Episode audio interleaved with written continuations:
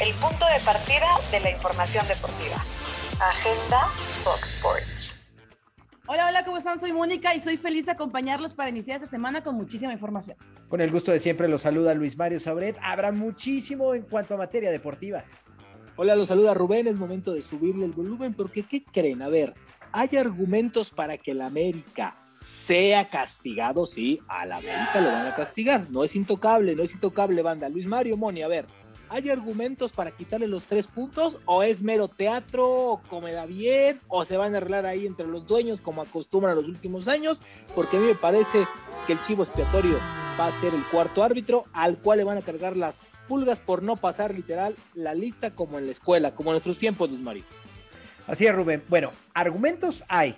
Lagunas también, artículo 47, artículo 48. Yo creo que el que se equivoca es el cuarto árbitro. Así de sencillo, porque creo, Mónica, Atlas está jugando tan feo que ni siquiera en el barrio, cuando alineaban a algún jugador del otro equipo que estaba suspendido y mi equipo jugaba tan mal, yo iba a reclamar a la mesa. No, hombre. Toc, toc, toc, A ver, América tampoco juega bien, ¿eh? tampoco juega bonito. Tampoco juega bonito. Eh, está en la parte alta de la tabla, ¿eh? ¿Sabes qué? Aquí hay un error desde antes del árbitro, porque alguien no puso a Viñas en la cédula arbitral. En la, en la hoja de alineación, el nombre de Federico Viñas no aparece y la situación fue bastante extraña porque Federico Viñas sale a calentar al Estadio Jalisco, revisa a la gente de Atlas como de, ah, caray, yo no lo tenía, contemplado, no lo, tenía frío muy probablemente.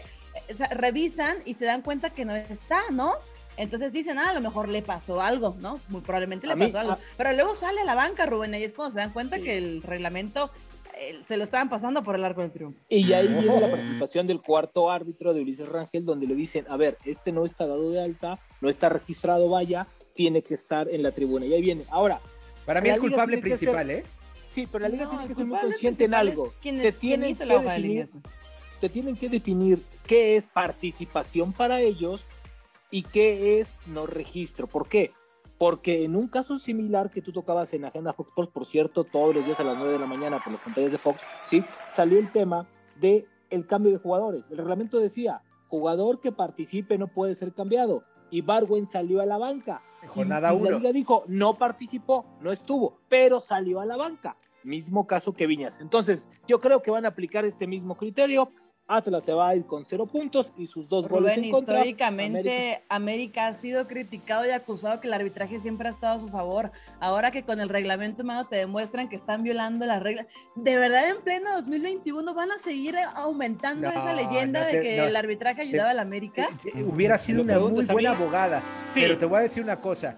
Futbolísticamente, futbolísticamente no Pero el reglamento está para cumplirse, más allá de si futbolísticamente o no. Luis Mario, no. es, no es hablar de que juegan o no juegan bien. Estamos hablando de un tema estructural, de un tema de le debería de, dar pena al Atlas jugando lo que está a decir. Voy a ir a buscar en la mesa que me den los tres puntos. Estoy de acuerdo contigo. Pónganse los pantalones, jueguen bien al fútbol, muchachos. Pero una cosa es que los jugadores no estén pateando bien la pelota y la otra que tengan la posibilidad de sumar porque un equipo incurrió en un error.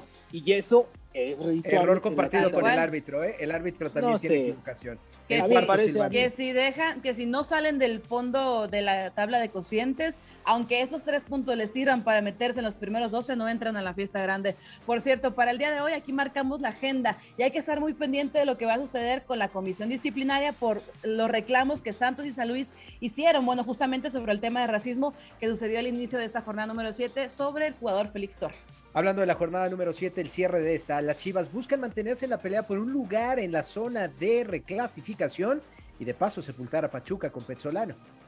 Recuerden que esta semana tenemos Champions, así es la Champions, pero si hay un manual de cómo hacer las cosas mal, chéquense lo que hizo el Atlético de Madrid en una semana que se le cayó el changarro por completo y hoy está a tres puntos del Madrid con un partido más.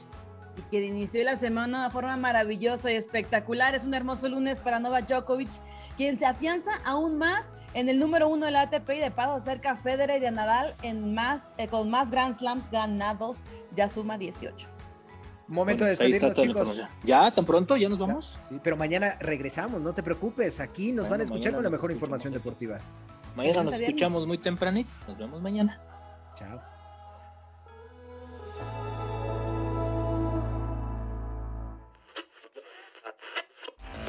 Gracias por acompañarnos. Esto fue Agenda Fox.